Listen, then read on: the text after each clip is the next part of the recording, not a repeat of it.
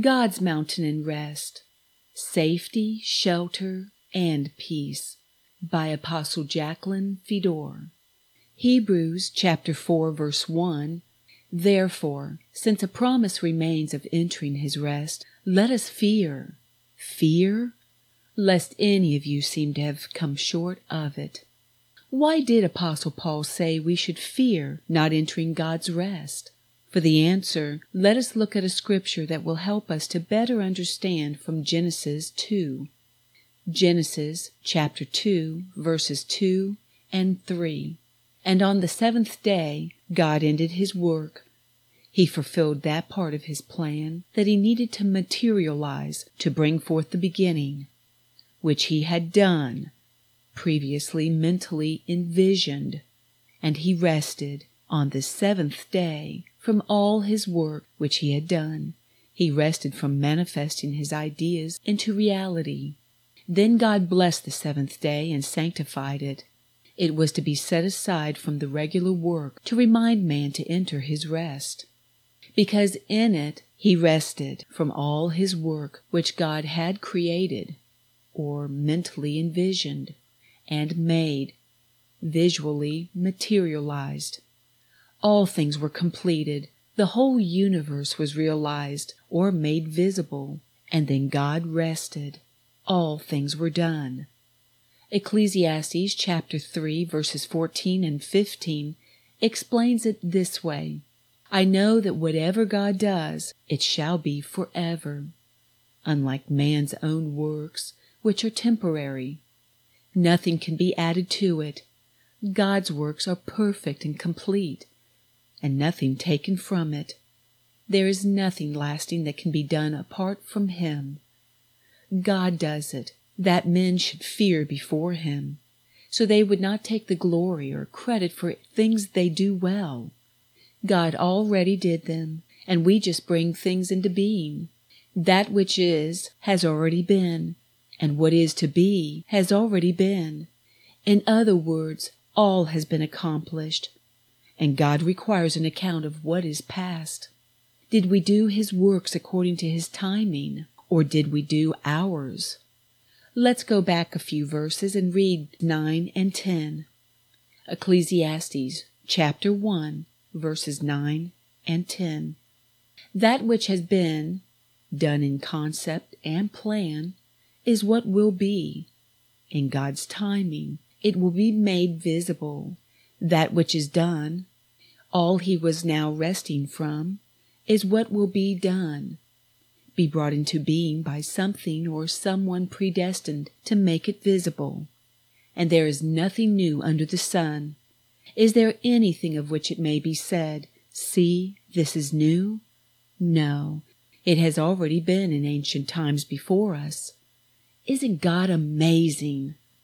So everything that has been and everything that will be, that is of God, is in God's rest the fulfillment of all the promises made to the forefathers, Abraham, Isaac, and Jacob, are there. His plan for the restoration of creation, his feast with the blueprint for the reestablishment of his kingdom are there as well. In his rest is his knowledge that will set us free from Satan's lies and, if applied, will stabilize our lives through the end days. In his rest also is his law, to be placed on the forefront of the hearts and minds of his people as they enter to guide and protect them. Ecclesiastes chapter 3 verse 11. He has made everything beautiful, perfect and in order.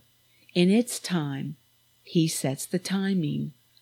Also, he has put eternity in their hearts to make mankind desire to be immortal as in the beginning except that no one can find out the work that God does from beginning to end. We, therefore, do not know through whom or at what time these things will happen. What we do know, however, there will be perfect harmony, everything perfectly synchronized with the whole of the universe. It is God's promise. No sickness or pain, only eternal health happiness and peace is promised. In other words, perfect tomorrows are all found within God's rest. Ephesians chapter 1 verses 9 and 10. Having made known to us the mystery of his will, according to his good pleasure, which he purposed in himself, that in the dispensation of the fullness of the times, predestined and ordained order at a certain period of time, he might gather together in one all things in Christ, both which are in heaven and which are on earth, in him. This is why Jesus says in John chapter 15 verse 5, we can do nothing without him. Another extraordinary thing about God's rest, the life and destiny of every created thing is also found there from Adam and Eve on. In other words, our lives were planned before the earth was formed. We too were a part of the original concept. Ephesians chapter 1 verse 11. In him also we, you and I, have obtained an inheritance, being predestined according to the purpose of him who works all things according to the counsel of his will. Luke chapter 12 verse 32 says, Do not fear, little flock, for it is your Father's good pleasure to give you the kingdom. So if God wanted us in the kingdom, what happened that mankind is no longer in that rest? To see which of mankind would love him, both Christ and Satan were in the garden where Adam and Eve were placed. Man was given the instruction from the Creator to not taste or touch of Satan, warning them if they did, they would die. They evidently did not love enough. They disobeyed. They mentally linked up with the enemy and swallowed his lies so they could not remain in God's rest. The perfect works of God were left behind as they mentally entered Satan's plan. God knew they would make this mistake and fail, but being a just God, he devised a way for the innocent that would be born from them to re-enter his rest. But to enter, man would have to lay down their works contrived in their own minds based on Satan's knowledge and separate from the world and its systems that evolved from the knowledge and advice Eve chose. The world was never a part of God's works. Hebrews chapter 4 verses 10 and 11. For he who has entered his rest has himself also ceased from his works, as God did from his. All our own agendas, self-generated plans, must be laid down. Let us therefore be diligent to enter that rest, so all the promises can be brought into fruition, lest any one fall according to the same example of disobedience, and we miss out like old Israel. This world we live in, unfortunately, evolved from Satan's plans to take over the earth and all created beings on it. God, of course, knew that Satan would challenge him for supremacy even before he created him. He even set a time, the length known only to him, for the enemy to try his best to steal creation and be as God to the earth. Time was allowed also for mankind to see his folly for choosing a created being over their Creator. They were created little gods, children of the Most High, one Satan nor any other created being had control over. But they chose flesh and blood, the carnal and this world over God's kingdom. Psalm chapter 82 verse 6. I said, you are gods, and all of you are children of the Most High, the original state of man. Hebrews chapter 2 verse 14. Inasmuch then as the children, his little gods, have partaken of flesh and blood, Adam laid down his spirit to soulishly follow his wife's lead. He himself likewise shared in the same, was born through an Adamic mother to be as carnal man to defeat all the sins that developed and pay the death penalty for things with his life and repurchase mankind for the Father, that through death he might destroy him who had the power of death, that is, the devil. Very plain. This was necessary, as mankind was no longer in his image. Their spirits were dormant. They could no longer see or understand the spiritual. 1 Corinthians chapter 2 verse 14.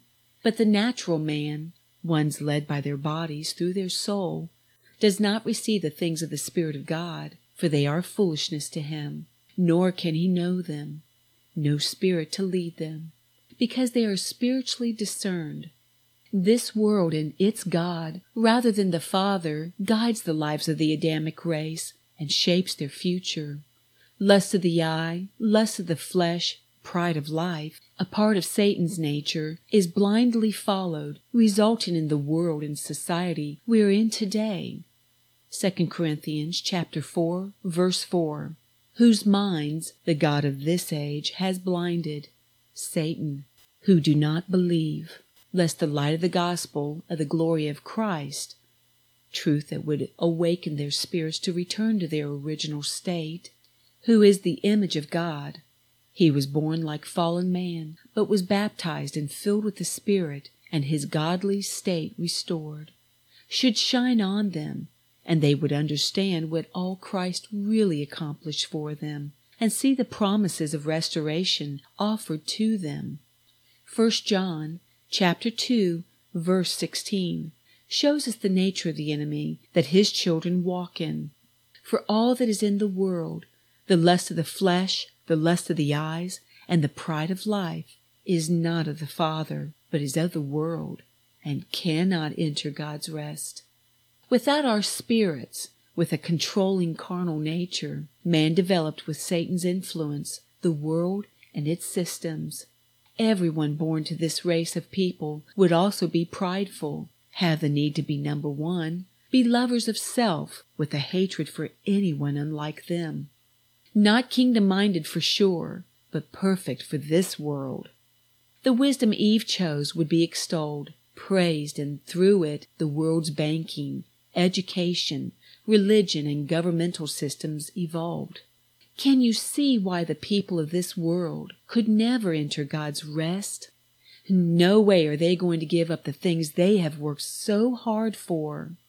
They look longingly at peace, joy, safety, a place where there is no pain, sickness, or sorrow. But all of this is found only in God's rest. God offers this rest to His children alone. The world cannot enter. Yeshua, or Jesus, the great shepherd, made a way to lead man there. John chapter 10, verse 16 and verses 27 through 28. And other sheep I have which are not of this fold, not of old Israel. Them also I must bring, and they will hear my voice, and there will be one flock and one shepherd. My sheep hear my voice, and I know them, and they follow me. They are not of the world, as he is not of this world and I give them eternal life. Satan brings death, and they shall never perish, neither shall anyone snatch them out of my hand. Sound good? That's life within God's rest. Through the ages, the requirements to enter God's rest have changed as His plan of restoration moved towards consummation. Mankind must move with it. Entrance was first offered Judaism that at God's command were to break off from the world and stay to themselves. Numbers chapter 23 verse 9 shows they responded at first favorably. For from the top of the rocks I see him, and from the hills I behold him. There, a people dwelling alone, not reckoning itself among the nations. But Israel got bored in their separation and ran after the nation's pleasures. This included outside women who drew them to bow down to their worldly way of life, and slowly unbelief entered and they disobeyed God. Hebrews chapter 3 verses 18 and 19 shows us the result of disobedience and unbelief. And to whom did he swear that they would not enter his rest? But to those who did not obey. They gave in to the world, lust of the eye, lust of the flesh, pride of life. So we see that they could not enter in because of unbelief. They knew they were chosen and didn't believe God would actually ever leave them. It was then offered to Christianity, Again, let us read what Apostle Paul said in Hebrews chapter 4, verse 1. Therefore, since a promise remains of entering his rest, let us fear, lest any of you seem to have come short of it. But they too failed. The same forces that hindered old Israel, their entrance to the rest of God, lust of the eye, lust of the flesh, and pride of life, stopped Christianity short of the victory. Oh, but there is a glorious branch that does enter. Remember John chapter 15 verse 5. I am the vine, you are the branches. He who abides in me, and I in him, bears much fruit, for without me you can do nothing. Now let us look at Isaiah chapter 4 verse 2, a prophecy concerning the end of the ages. In that day, the day of the Lord, the branch of the Lord, the branches united, shall be beautiful and glorious, the government or head of the body of Christ, and the fruit of the earth, individuals that make up the body, shall be excellent and appealing for those of Israel who have escaped or come through the tribulations. Jesus, of course, is the glorious branch, but we are in him, and so are a part of that branch. He is victorious, so we will be too. Galatians chapter 3 verses 27 and verse 29 shows us how this comes about. For as many of you as were baptized into Christ, reborn to start over as mankind, have put on Christ. And if you are Christ's, then you are Abraham's seed, new Israel, and heirs according to the promise, heirs of God's kingdom. We get there being born through Jesus. So the kingdom of God is in his rest. It is the new Israel that enters, the new generation, the new species of man gathered to form the last Adam. 1 Corinthians chapter 15 verse 45. And so it is written, the first man, Adam, became a living being. The last Adam, Christ, became a life-giving spirit. The Spirit of Christ comes on us as we experience Pentecost to restore man's spirits, give them a language to speak to God, and open spiritual eyes to comprehend the things of the spirit realm as in the beginning. The last Adam has a home that can only be viewed and accessed by those that have experienced the Feast of Pentecost. It is called Mount Sion. That's right, it has an S instead of a Z. It is the mountain, home of the new Israel, the body of Christ and his bride. Hebrews chapter 12 verses 18 through 24 reveals this home. For you have not come to the mountain that may be touched, and that burned with fire, and to blackness, and darkness, and tempest, and the sound of a trumpet, and the voice of words, so that those who heard it, old Israel, begged that the word should not be spoken to them any more. For they could not endure what was commanded. And if so much as a beast touches the mountain, it shall be stoned or shot with an arrow. And so terrifying was the sight that Moses said, I am exceedingly afraid and trembling. But you have come to Mount Zion. This Sion is number 4622 in the Strong's Greek Dictionary and has an S, and to the city, New Jerusalem, of the living God, the heavenly Jerusalem. Remember, she was designed in God's mind to an innumerable company of angels. Angels were actually created to intercede for man originally, according to the book of Enoch, the seventh from Adam, and are there for New Israel, or Abraham's seed today. To the General Assembly, the gathering together, and Church of the Firstborn, Jesus is the firstborn, and we are his, who are registered in heaven, predestined and written on the books in heaven. To God, these at rebirth are jubileed back to Him, the judge of all, to the spirits of just men made perfect, ones that have experienced all the feast of God, all seven holy convocations, those whose thoughts are on God, and minds are on the kingdom. To Jesus, the mediator of the new covenant, the go between God and his people, and to the blood of sprinkling that speaks better things than that of Abel. Man can overcome everything through this blood. Side note In many versions of the Bible, Zion is translated only with a Z, as Zion. But if you will look in the Strong's Concordance, you will see for yourself every New Testament definition in the Greek dictionary is number 4622. 4622 Sion of Hebrew origin 6726 Zion a hill of Jerusalem figuratively the church militant or triumphant Zion as Mount Zion spelled with a Z governed old Jerusalem so the above mountain of Zion governs New Jerusalem. For a deeper study of Mount Zion, please read from our archive the blast Mount Hermon versus Mount Hermon. Verses 22 through 24 in the above scriptures are speaking of spiritual matters and are foreshadows of these end times. Isaiah chapter 2 verses 3 and 4 prophesies of this age. Many people shall come and say, Come, and let us go up to the mountain of the Lord, Mount Zion, to the house of the God of Jacob. He will teach us his ways, through his fivefold ministers, his government, and we shall walk in his paths. Because of truth, his ways will become our ways, and our thoughts more in line with his.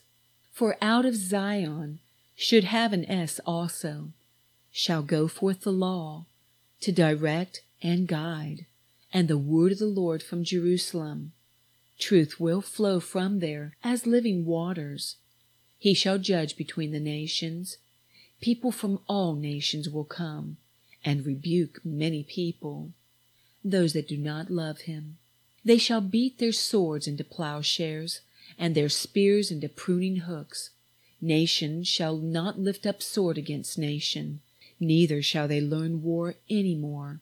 The kingdom is established.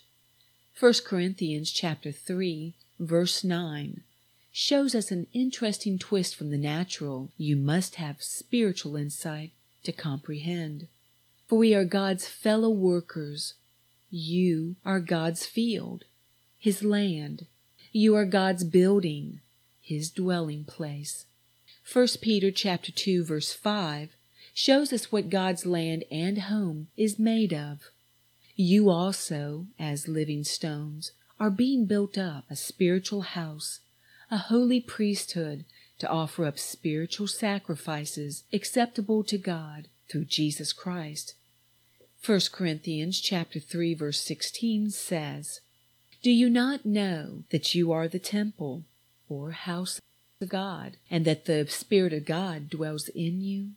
Matthew chapter 5 verse 14 reveals the city and mountain of God. You are the light of the world, a city, New Jerusalem, made of living stones, that is set on a hill, Mount Zion, made of living stones as well, cannot be hidden. The children of God stand out as different from the world. 1 John chapter 5 verse 19 we know that we are of God, and the whole world lies under the sway of the wicked one, because we are free, separate from the world.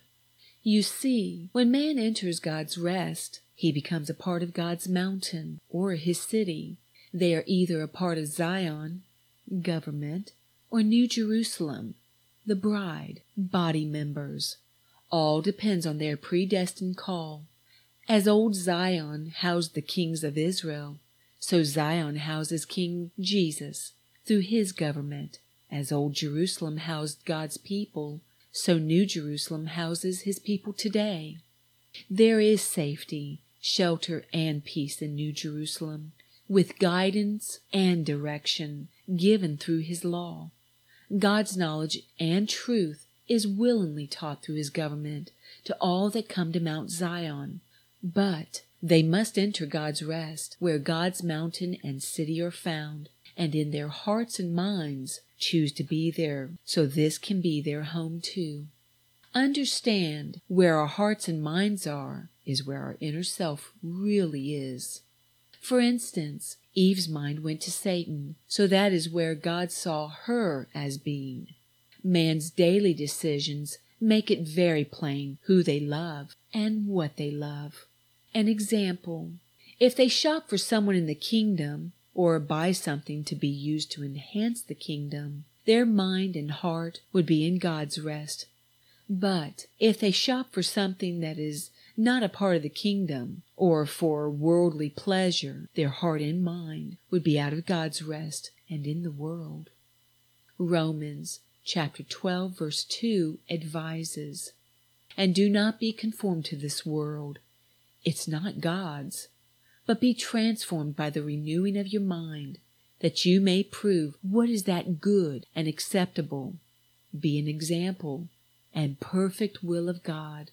Your thoughts are in line with God's and your ways in line with his law. 1 John chapter 2 verse 15 Do not love the world or the things in the world. If anyone loves the world, the love of the Father is not in him.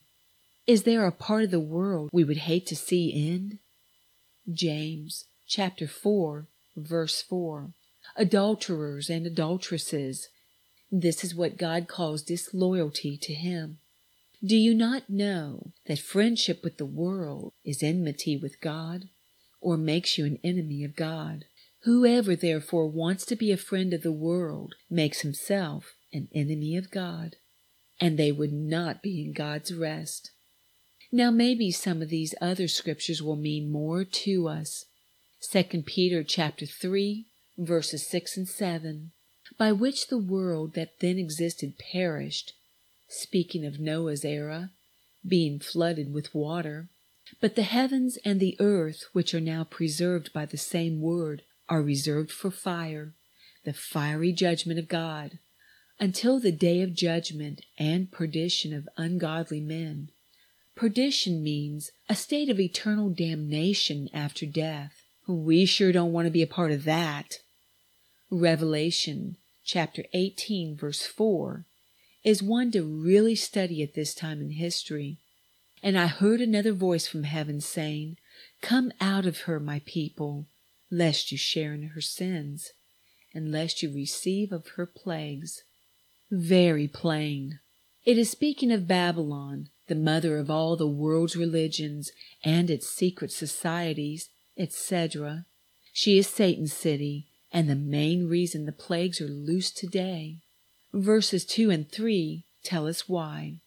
Revelation chapter 18, verses 2 and 3. And he cried mightily with a loud voice, saying, Babylon the Great is fallen. And indeed she has. Much of her leadership is guilty of about every sin in the book, is fallen, and has become a dwelling place of demons. Lust, perversion, greed, on and on, a prison for every foul spirit, pride, control, oppression, etc., and a cage for every unclean and hated bird. Her sacrifices to God are unclean. For all the nations, the whole world, have drunk of the wine of the wrath of her fornication.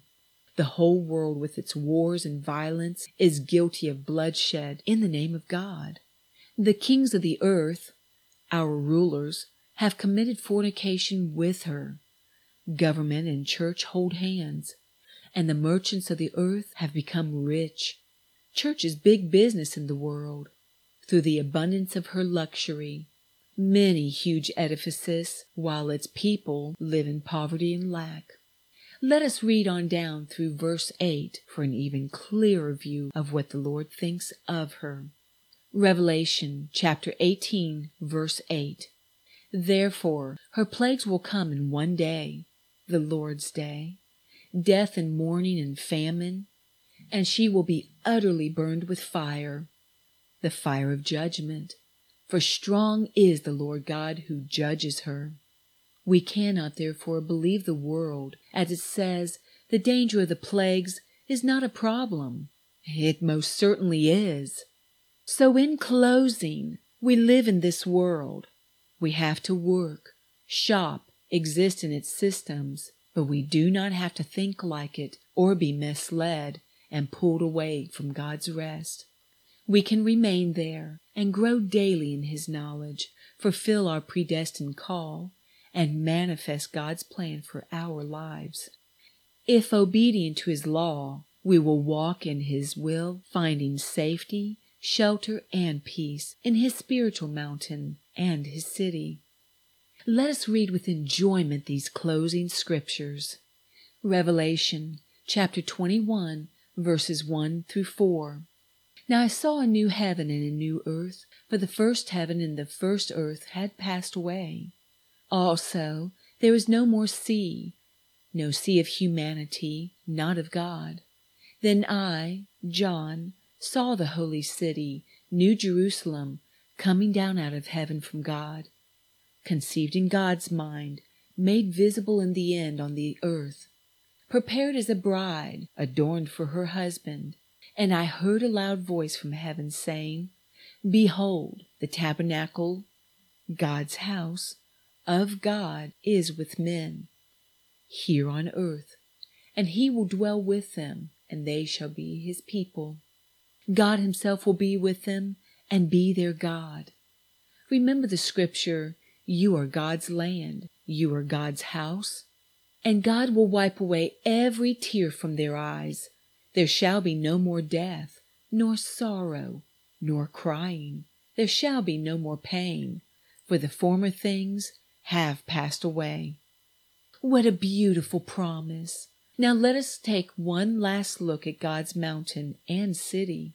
Revelation chapter 21, verses 10 and 27. And he carried me away in the Spirit to a great and high mountain, Mount Zion, and showed me the great city, New Jerusalem, the holy Jerusalem descending out of heaven from God again to be made visible on earth through his people. Now here is the scripture I so look forward to seeing fulfilled. But there shall by no means enter it anything that defiles or causes an abomination or a lie, but only those who are written in the Lamb's book of life. Is this not awesome? And all these promises can be found in God's mountain and rest.